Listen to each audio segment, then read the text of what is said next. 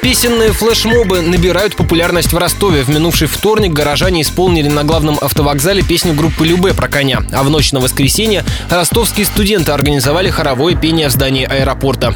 Столь необычным образом встретили прилетевший на гастроли хор турецкого.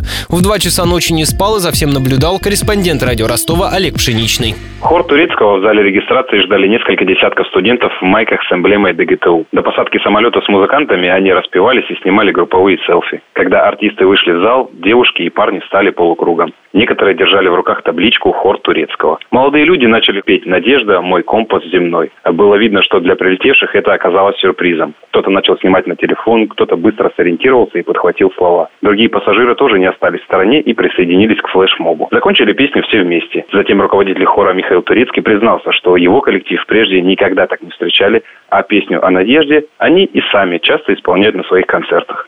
Организаторы флешмоба рассказали, что позаимствовали идею у студентов из Украины. Прошлой осенью те исполняли песни из советских кинофильмов на железнодорожном вокзале у себя в городах. Акция проходила под лозунгом «Мы поем одни песни, значит мы один народ».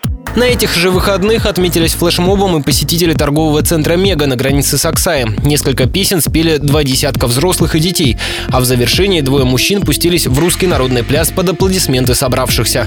Соответствующее видео появилось в интернете. Раз!